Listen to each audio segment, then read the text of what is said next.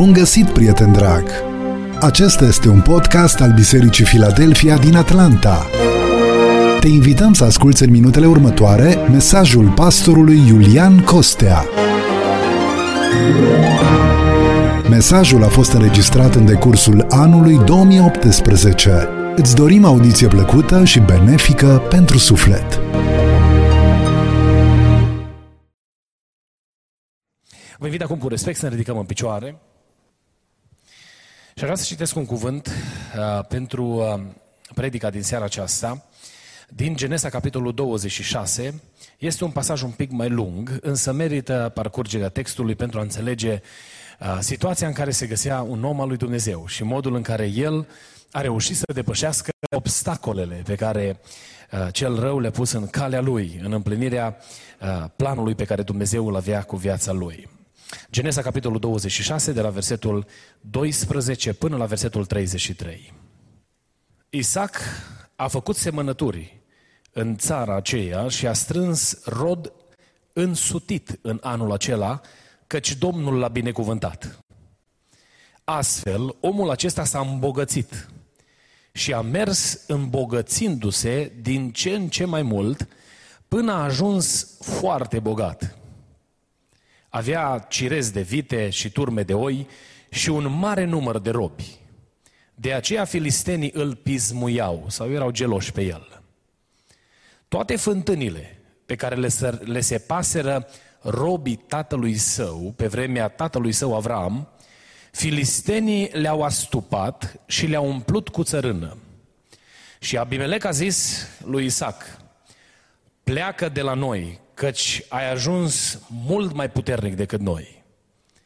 Isaac a plecat de acolo și a dăbărât în Valea Gerar, unde s-a așezat cu locuința. Isaac a săpat din nou fântânile de apă pe care le, le săpaseră robii tatălui său Avram și pe care le astupaseră filistenii după moartea lui Avram. Și le-a pus iarăși aceleași nume pe care le pusese tatăl său. Robii lui Isaac, nu, robii lui Isaac au mai săpat în vale și au dat acolo peste o fântână cu apă de izvor. Păstorii din Gerar s-au certat însă cu păstorii lui Isaac zicând, apa este a noastră. Și a pus fântânii numele Esec, pentru că se certaseră cu el. Apoi a săpat o altă fântână, pentru care iar au făcut gălceavă. De aceea a numit-o Sitna. Pe urmă s-a mutat de acolo și a săpat o altă fântână, pentru care nu s-au mai certat. Și a numit-o Rehobot, căci a zis el, Domnul ne-a făcut loc larg ca să ne putem întinde în țară. De acolo s-a suit la Berșeba. Domnul i s-a arătat chiar în noaptea aceea și i-a zis, Eu sunt Dumnezeul tatălui tău, Avram. Nu te teme că eu sunt cu tine. Te voi binecuvânta și îți voi înmulți sămânța din pricina robului meu, Avram. Isaac a zidit acolo un altar, a chemat numele Domnului și și-a întins cortul acolo. Robii lui Isaac au săpat acolo o fântână. Abimelec a venit din Gerar la el cu prietenul său Ahuzat și cu Picol, căpetenia oștirii lui. Isaac le-a zis, pentru ce veniți la mine, voi care mă urâți și m-ați izgonit de la voi? Ei au răspuns, vedem lămurit că Domnul este cu tine. De aceea zicem, să fie un jurământ între noi și între tine și să facem un legământ cu tine. Anume, jură că nu ne vei face niciun rău, după cum nici noi nu ne-am atins de tine, ci ți-am făcut numai bine și te-am lăsat să pleci în pace. Tu acum ești binecuvântat de Domnul. Isaac le-a dat un ospăț și au mâncat și au băut. S-au sculat dis de dimineață, s-au legat unul cu altul printr-un jurământ. Isaac i-a lăsat apoi să plece și ei l-au părăsit în pace. În aceeași zi, niște robe lui Isaac au venit să-i vorbească de fântâna pe care o săpau și i-au zis, am dat de apă. Și el a numit-o Shiba, De aceea au pus uh, cetății numele Berșeba până în ziua de azi, lăudat să fie numele Domnului. Amin. Vă invit cu respect să vă reașezați. În seria de mesaje biruitor, în seara aceasta Domnul mi-a pus pe inimă să aduc înaintea dumneavoastră uh, un mesaj pe care l-am intitulat Biruitor împotriva obstacolelor pe care diavolul le pune înaintea noastră. Biruitor împotriva obstacolelor. Uh, duminica trecută am adus așa foarte fugitiv înaintea dumneavoastră provocarea la rugăciunea finală de a ne ruga lui Dumnezeu să ne dea putere să rămânem biruitori în obstacolele pe care diavolul ne le pune înainte. Vedeți dumneavoastră, fiecare dintre cei care suntem pe calea mântuirii, care l-am primit pe Domnul Isus Hristos ca Domn și Mântuitor, suntem în, într-un contract cu Dumnezeu. Și contractul pe care noi îl avem cu Dumnezeu sună în felul următor.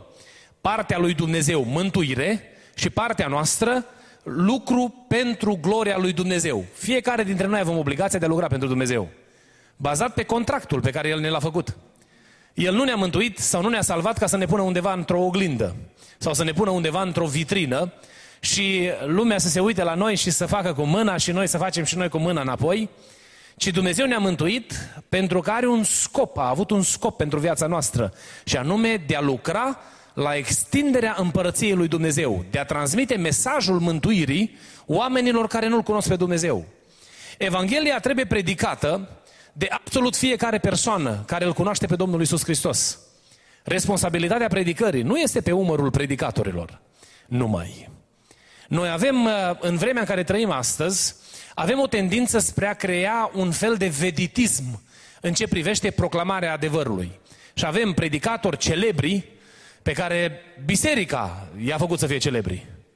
Au început oamenii să-i aclameze, să-i uh, ridice, să-i înalțe și au devenit celebri și nu sunt foarte mari diferențe între starurile lumii acestea și unii dintre ei.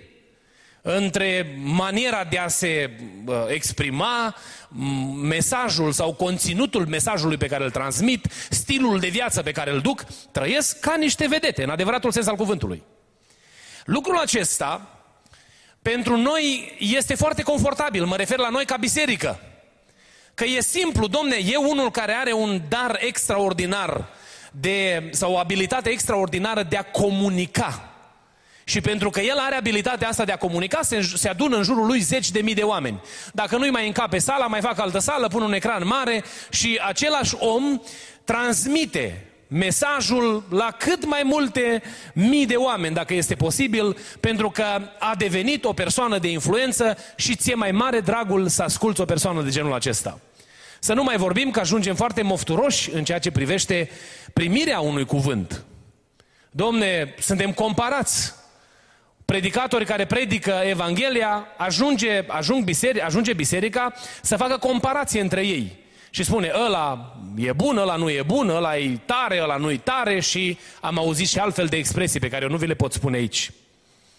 Mi-aduc aminte că după o săptămână de evangelizare undeva într-o biserică în România, am fost cu echipa care a organizat săptămâna de evangelizare și am făcut evaluarea săptămânii de evangelizare.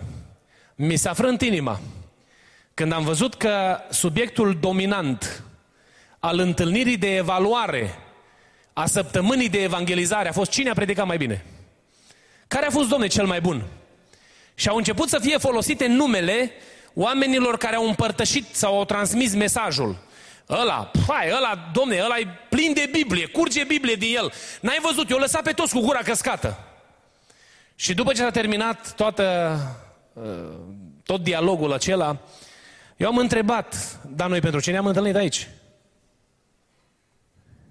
Și n-am întrebat ca unul frustrat. Pentru că și numele meu a fost în lista celor care predicase. Și au fost foarte generoși cu aprecierea la modul în care a decurs mesajul. Și asta noi, de fapt, de ce ne-am întâlnit aici? Nu ne-am întâlnit oare să vedem câți oameni ne-au primit mântuirea și câți oameni vor să-L urmeze pe Domnul Isus Hristos? Nu ne-am întâlnit oare să vedem ce avem de făcut pentru ca oamenii ăștia să rămână în biserică? Ei bine, vedetismul acesta produce o mare defavoare Bisericii lui Hristos. Pentru că Evanghelia ajunge să fie predicată de 1, 2, 3, 5 indivizi care au abilitatea comunicării în public și nu mă înțelegeți greșit, că a predica Evanghelia e un dar de la Dumnezeu și nu tuturor ne-a dat Dumnezeu darul acesta de a predica public cuvântul lui Dumnezeu. Dar noi nu trebuie să uităm că Evanghelia nu trebuie predicată numai de predicatori. Numai de cei care au o chemare specială de a vorbi în public sau de a adresa, de a prezenta mesajul Evangheliei, ci noi toți suntem chemați să fim lucrători împreună cu Dumnezeu la extinderea împărăției lui Dumnezeu. Asta e misiunea pe care ne-a credințat-o Dumnezeu. Noi pentru aia trăim în lumea asta. Ca cât mai mulți oameni să audă vestea că Isus Hristos este Fiul lui Dumnezeu și să se împace cu Dumnezeu. Dumneavoastră intrați în contact cu oameni care nu vin niciodată la biserică care n-au ocazia să asculte niciodată o predică. Și dacă le veți spune, du-te pe site-ul Bisericii Filadelfia sau uite pe Facebook la eventul cu tare unde avem live, uh, uh, uh, live streaming sau uh, uh, recorded live event, Uită-te și ascultă predica. Se duce omul, ascultă două minute, nu-l interesează subiectul și pleacă mai departe. Știți că average pe care îl petrece un om uitându-se la un mesaj înregistrat video este de câteva minute? Nu știu exact minute, dar m-am îngrijorat cât de puține minute. O predică are 30, 40, 50 de minute. Și numărul de minute pe care un om îl alocă în spațiul virtual ascultării unui mesaj este de 3-4 minute. Și dă next la următorul. And if it catches my attention, dacă îmi prinde atenția și dacă mă face curios, dacă spune o, o, o grozăvie, mai ascult câteva minute. Dacă se mai întâmplă vreo boacănă în timpul slujbei și postez treaba aia mai departe, că suntem specialiști în a face treburile astea. Dar metoda aceasta sau maniera de a transmite mesajul devine din ce în ce mai ineficientă. Și eu cred din toată inima că biserica trebuie să-și redescopere chemarea lui Dumnezeu de a predica Evanghelia până la marginile pământului. Și fiecare dintre noi trebuie să ne luăm în serios responsabilitatea aceasta. Oamenii cu care dumneavoastră intrați în contact în timpul săptămânii, eu n-am să-i întâlnesc niciodată. Și mie Dumnezeu nu-mi va cere socoteală de ei. Dar dumneavoastră vă va cere Dumnezeu socoteală de ei. Predicatorii care predică Evanghelia pe stadioane nu se vor întâlni niciodată cu persoana care vine și scalcă pragul casei și nu l-a cunoscut niciodată pe Dumnezeu. Sau cu vecinul care stă lângă tine și care spune că soția lui este bolnavă și căruia îi oferi o rugăciune pentru, uh, pentru vindecarea partenerului de viață și îi spui că este putere la Dumnezeu. Chiar dacă îți spune că e ateu și nu crede, tu îi spui că vrei să te rogi pentru el. Și Dumnezeu îți deschide o oportunitate, o ușă de a fi o binecuvântare pentru alții. Domnul să ne ajute să înțelegem că noi toți, fără excepție, facem parte din misiunea aceasta a lui Dumnezeu de a da oamenilor vestea că Isus Hristos este Fiul lui Dumnezeu, de a-i ajuta pe oameni să înțeleagă că există o singură cale prin care se ajunge la mântuire și acesta este Isus Hristos, Fiul lui Dumnezeu, lăudat să fie numele Lui. Dar în împlinirea misiunii acesteia, știți că sunt obstacole? Oh, și câte obstacole! Misiunea aceasta de a transmite mesajul nu este numai prin proclamarea verbală. Eu încurajez persoanele care au un anumit job, de exemplu dacă lucrezi în spital, Dumnezeu ți-a dat pe mână sufletele alea de oameni, sunt șase pacienți pe care ai pe schimb, sau opt, depinde de instituția în care lucrezi, sau patru, depinde de situația în care te găsești. Ăia patru oameni sunt dați de Dumnezeu pe mâna ta, ca prin tine să audă despre Isus Hristos. Dacă lucrezi într-un dealer de mașini sau lucrezi într-o uh, fabrică sau dacă uh, ai o afacere și ajungi în casele unor oameni, uh, aia este misiunea pe care ți-a dat-o Dumnezeu ție, ca prin businessul, prin munca pe care o faci, să faci să strălucească Hristos în așa fel încât oamenii să-și dorească să-L cunoască pe Dumnezeu. În împlinirea misiunii acesteia însă sunt tot felul de piedici pe care diavolul le pune în cale. Și vine diavolul și pune obstacol după obstacol, obstacol după obstacol. Uh, vom vedea în seara aceasta cum putem depăși obstacolele acestea. Dați-mi voie să vă spun povestea acestui om pe scurt. Isaac, un om binecuvântat de Dumnezeu. Biblia spune despre el că într-un an i-a dat Dumnezeu profit de 100 de ori mai mult. Vă dați seama ce s-a întâmplat cu, cu să pui la puterea 100 investiția pe care o ai.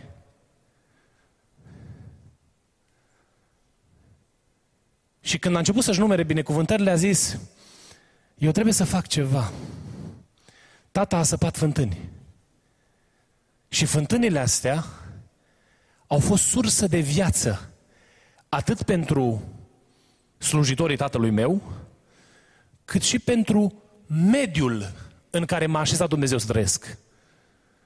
Toată locația aceea, aceea a fost atinsă de puterea lui Dumnezeu, aducând această mare favoare, această mare binecuvântare, ca prin fântânile sapate de Avram să aducă binecuvântare. Știți că apa aduce binecuvântare? Nu? Când ne construim casele sau când cumpărăm un teren, ne gândim să fie aproape de casă. Cei care ne place apicultura, când așezăm un stup, ne uităm să vedem unde este apa, dacă au suficientă, eh, dacă este sursă de apă în împrejurimi. Pentru că știm că apa are un rol important. Orașele mari și eh, orașele care s-au dezvoltat sunt așezate pe râuri, pentru că apa înseamnă viață. Și Avram a săpat fântâni. Și prin fântânile acestea Dumnezeu a dat prosperitate. Și a venit atâta prosperitate peste viața acestui bărbat și peste locul în care s-a așezat încât a devenit un om puternic. Filistenii au început să-l gelozească și să spună, stai puțin, domne, dacă ăla e secretul, astupăm fântânile. Scăpăm noi de el. Și au astupat fântânile. Când a venit vremea cercetării pentru Isaac, Isaac a zis ceva, am să dezgrop fântânile. Pentru că secretul binecuvântării stă în izvorul curat de apă. Și se apucă și sapă fântânile iară. Și în timp ce sapă fântânile, s-au gândit să mai facă una. Și au mai făcut o fântână. Și Biblia spune că era atât de curată apa de acolo, era apă de izvor. Este o distinție între celelalte fântâni și fântâna pe care o, sa- o sapă uh, Isaac. Și oamenii de acolo zic, stai puțin, domne, apa asta nu e a ta, e a noastră. E ridiculous, nu? Păi cum? Am toate fântânile astea s-a tata, tata le-a săpat, eu am dreptul să le destup, sunt în aceeași arie în care se află fântânile tatălui meu și voi îmi spuneți că apa e a voastră? Păi stai puțin, că același vână de izvor care îmi alimentează celelalte fântâni, vine și la fântâna asta, e apa mea. Cum să fie apa voastră? Dar Isaac n-a făcut treaba asta. Și Isaac când a stat de vorbă cu ei, a zis, nicio problemă. Ne mutăm un pic mai încolo. Dacă vă deranjează fântânile noastre și vreți ceartă, noi nu ne certăm. Au pus numele ceartă la fântâna care au săpat-o și au plecat mai departe, pentru că au marcat locul în care s-au așezat. Și după ce se apucă ei să facă iarăși treabă să-și sape fântâni, iară vin ăștia. Și de acum nu numai ceartă, spune Biblia gâlceavă. În limba română ceartă și gâlceavă sunt, sunt sinonime. Însă în limba ebraică este o diferență de nuanță. Cearta este între oameni apropiați prieteni care ajung la un schimb de vorbe datorită unei neînțelegeri. Adică eu sunt prieten cu dumneavoastră și dacă mă deranjează ceva, într-o aprindere de cuvinte, pot să mă adresez dumneavoastră sau dumneavoastră mie, dar să nu fie afectată prietenia noastră. Pentru că doi prieteni se și ceartă, nu? Ei, Gâlceava are un pic mai mult. Gâlceava este o ceartă cu rea intenție. Mă cer cu tine ca să te împing afară, ca să te determin să pleci, ca să, să-ți cauzezi neplăceri, să te fac să te simți rău. Au săpat fântânile astea și au văzut el că iară vine cearta și știți ce a zis el? Nici o problemă. Mergem mai departe, domne. Și a continuat să sape fântâni. Și sapă din nou o fântână. Și spune Biblia așa, parcă în trecere. De data asta nu s-o mai certa nimeni cu el. Probabil nu mai călca pe nimeni pe picioare la momentul ăla. Și Isaac se uită în jurul lui și își dă seama că fântâna pentru care nu s-a mai certat nimeni cu el se găsește în cel mai binecuvântat loc. Că Dumnezeu l-a scos la loc larg și i-a dat Dumnezeu lărgământ. Și nu numai apă, dar i-a dat Dumnezeu spațiu de dezvoltare, să poată crește. Și a văzut-o pe asta ca o mare binecuvântare de la Dumnezeu. Și vine peste el și peste robii lui entuziasmul acela al binecuvântării lui Dumnezeu și chiar și atunci când vin oaspeții nepoftiți. Ăștia care îl împinseseră. Îmi place cum își pune ei problema. Apropo de sisteme politice, ce ne zice Gianni în seara asta. Au venit și la el și a spus, știi că noi ne-am purtat bine cu tine. Te-am scos afară, dar ne-am purtat bine cu tine, știi? Păi noi suntem prieteni. Deci, mă, tu ești mai tare ca noi acum, dar să nu uiți că noi suntem prieteni și noi nu, puteam să-ți facem rău când ai fost mai mic, dar nu ți-am făcut rău. Hai să rămânem prieteni. Isaac nu vede în asta un pericol. Și nu se uită la oamenii ăștia suspect așa și să le zică, bă, ceva nu-i clar. Vreți prietenie? Nu veniți la prietenie. Faci a doua zi o spățu, fac semnul acela al legământului că s-au legat de oaltă. Ei aveau un ritual în încheierea unui legământ între ei. Dacă ne ajută Dumnezeu să vorbim vreodată despre legăminte în Biblie, e foarte interesant ritualul pe care ei îl aveau. Și s-au legat cu jurământ că nu o să se lovească unul pe altul. Și au plecat. Și după ce au plecat ăștia, ce au zis Isaac? Măi, acum am ieșit la loc larg, avem fântâni, suntem binecuvântați, nu mai ne încurcă nimeni, contractul ăsta cu dușmanul ne oferă siguranță, hai să ne dezvoltăm în pace. Ce au, au făcut asta? Au zis, mai săpăm o fântână. Și au mai săpat una. Și Dumnezeu le dă binecuvântare. Vreau să vă chem să vedem în seara aceasta cum ne învață Dumnezeu că se pot depăși obstacolele prin imaginea acestui om. Pentru el au fost obstacole mari. Să te pui să faci treabă în lucrul încredințat de Dumnezeu ție și să vină un isteț și să ia lopata și să astupe fântâna, adică izvorul binecuvântării tale, e o chestiune greu de suportat.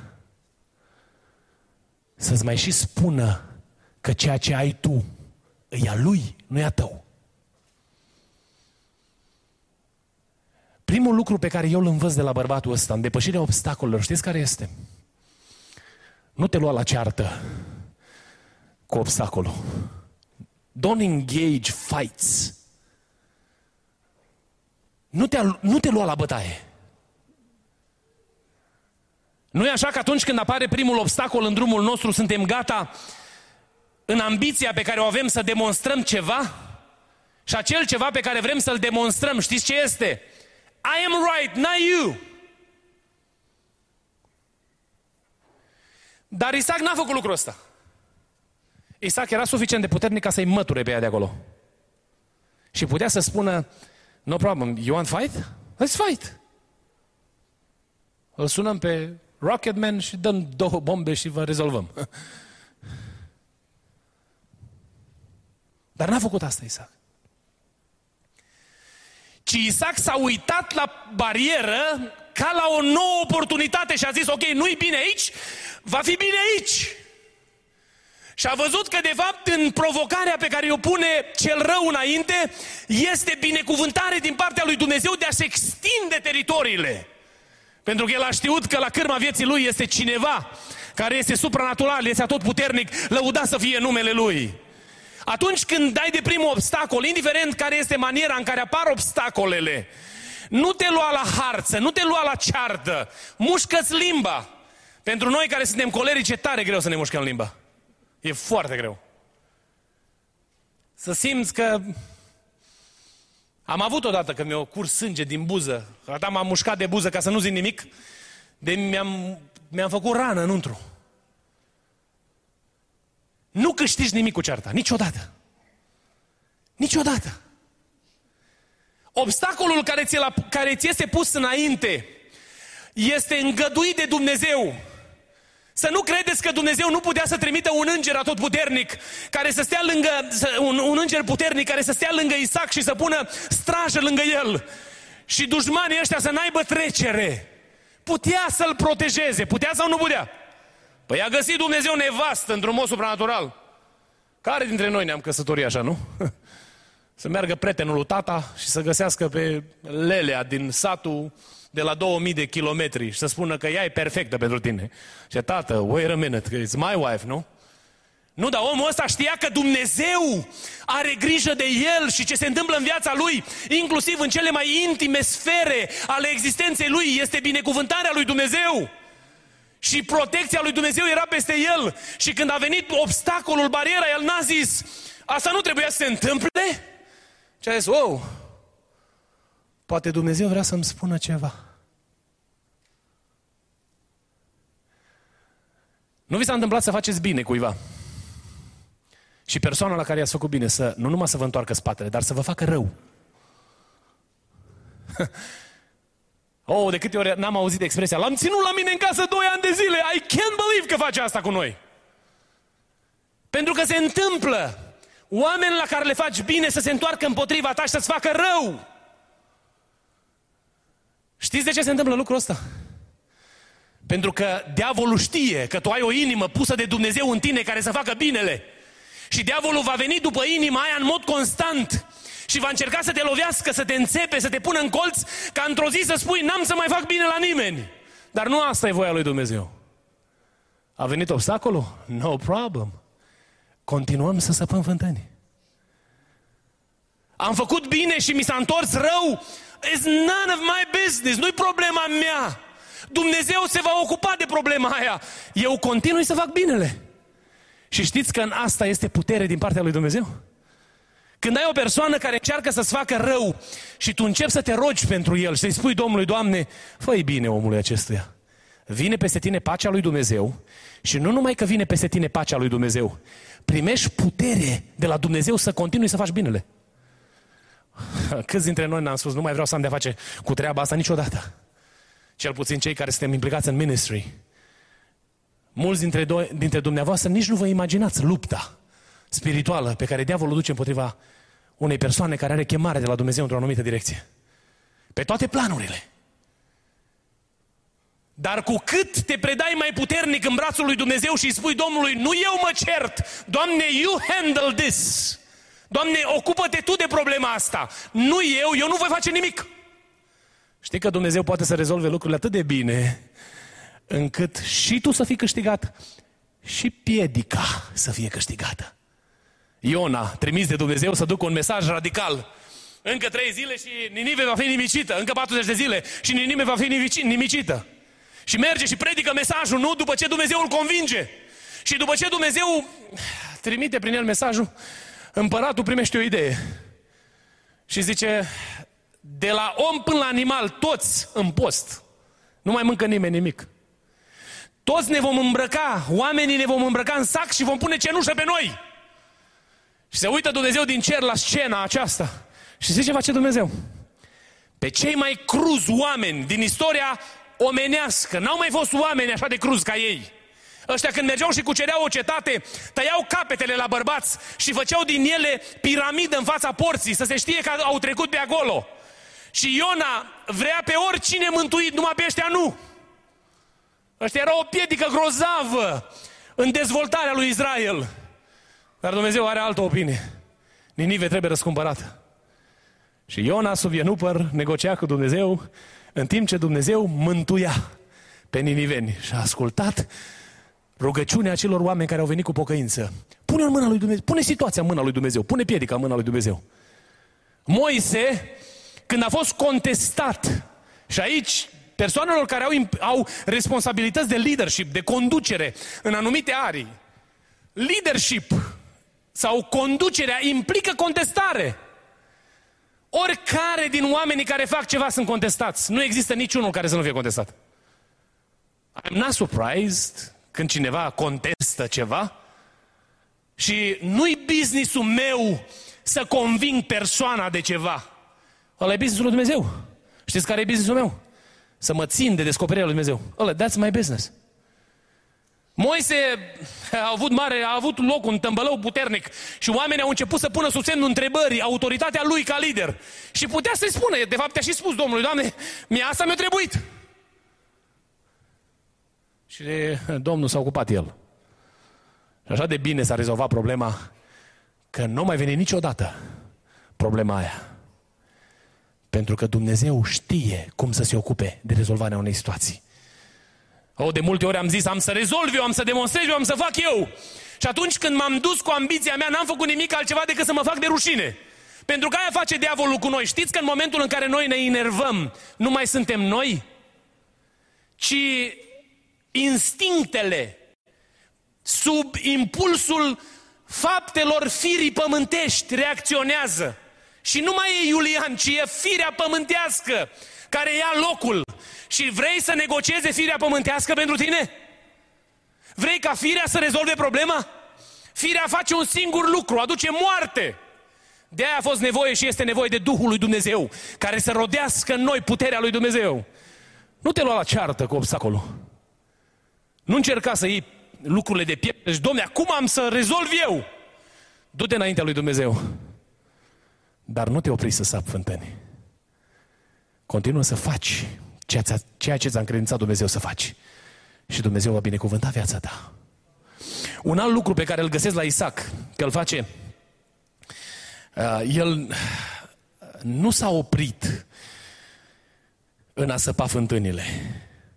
El a zis, ok, dacă asta este problema, eu n-am să caut altă soluție. Pentru că eu știu că metoda asta este metoda lui Dumnezeu. Putea să spună Isaac, cum putem rezolva problema cu apa? Să nu ne mai certăm, domne, cu ăștia, să nu ne mai umple capul cu tot felul de gunoaie, să nu mai sară la noi, domne, și la copiii noștri și la nevestele noastre. N-avem vreo 100 de cămile. Hai să le trimitem, domne, la 100 de kilometri, punem pe spatele lor rezervoare de apă și aducem apă și am rezolvat problema. Schimbăm metoda. Schimbarea metodei nu soluția lui Dumnezeu. Numai când Dumnezeu schimbă metoda. Pentru că dacă vrei tu să schimbi metoda, s-ar putea ca metoda pe care o alegi tu să nu fie metoda lui Dumnezeu. Și s-ar prea putea ca soluția pe care o propui tu să-ți aducă greutate, să-ți îngreuneze viața, nu să aducă binecuvântare pentru tine. O, nu merge cu lucrarea asta, păi nicio problemă, pot să fac altceva. Domne, când sunt sigur că mi-a încredințat Dumnezeu ceva, n-am să mă las nici mort. Nu în ambiția personală, dar dacă Dumnezeu mi-a dat un lucru de făcut, cât am suflare în mine, voi lupta pentru împlinirea lucrului încredințat de Dumnezeu. Eu nu mă duc să negociez cu Dumnezeu și să zic, Doamne, nu-i bine proroc, Doamne, nu-i bine cântăreț, Doamne, nu-i bine evanghelist, Doamne, nu-i bine cu tare, nu am eu o altă soluție. Doamne, știu eu un pic mai bine decât tine. Fă ce ți-a încredințat Dumnezeu să faci. Pentru că acolo vine binecuvântarea lui Dumnezeu. Da, astăzi poate e locul fântânilor astupate. Când vine obstacol după obstacol în viața ta, dăm voie să spun ceva. Va veni ziua lărgământului. Vine ziua când Dumnezeu te va scoate la loc larg și vei avea pace în inimă. Să vei culege rodul muncii sub binecuvântarea lui Dumnezeu. Sunt oameni care îți vor disprețui chemarea sau oameni care vor vorbi urât despre lucrul pe care Dumnezeu ți l-a încredințat. Ignoră-i. Și continuă să faci ce ți-a încredințat Dumnezeu. Pentru că vine ziua binecuvântării.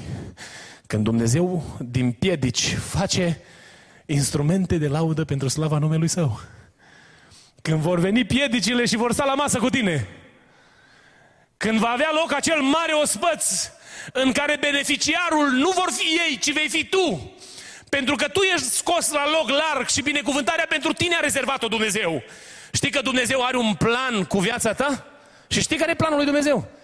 Să-ți dea un viitor fără nădejde, nu? Asta spune Biblia. Care e planul lui Dumnezeu? El are pentru noi nădejde, are pentru noi un viitor binecuvântat. Și aceasta nu este o promisiune falsă a unei religii omenești, ci e garanția chemării lui Dumnezeu. Pentru unii din noi vom culege roade aici pe pământ și vom avea o dihna lui Dumnezeu în lucrul pe care Dumnezeu ni l-a încredințat chiar în timpul vieții pe pământul acesta. Dar și dacă nu se va întâmpla aici, vine ziua când sună trâmbița lui Dumnezeu. David Bângean, vorbeam cu părinții lui când au venit aici la noi. Stătea pe pat, când era aici în Atlanta, și mama lui plângea că se uita la copilul ăsta neajutorat. Și îi spune copilul, nu mai plânge, mamă. Și s-a uitat mama la el și a zis, cum să nu plâng?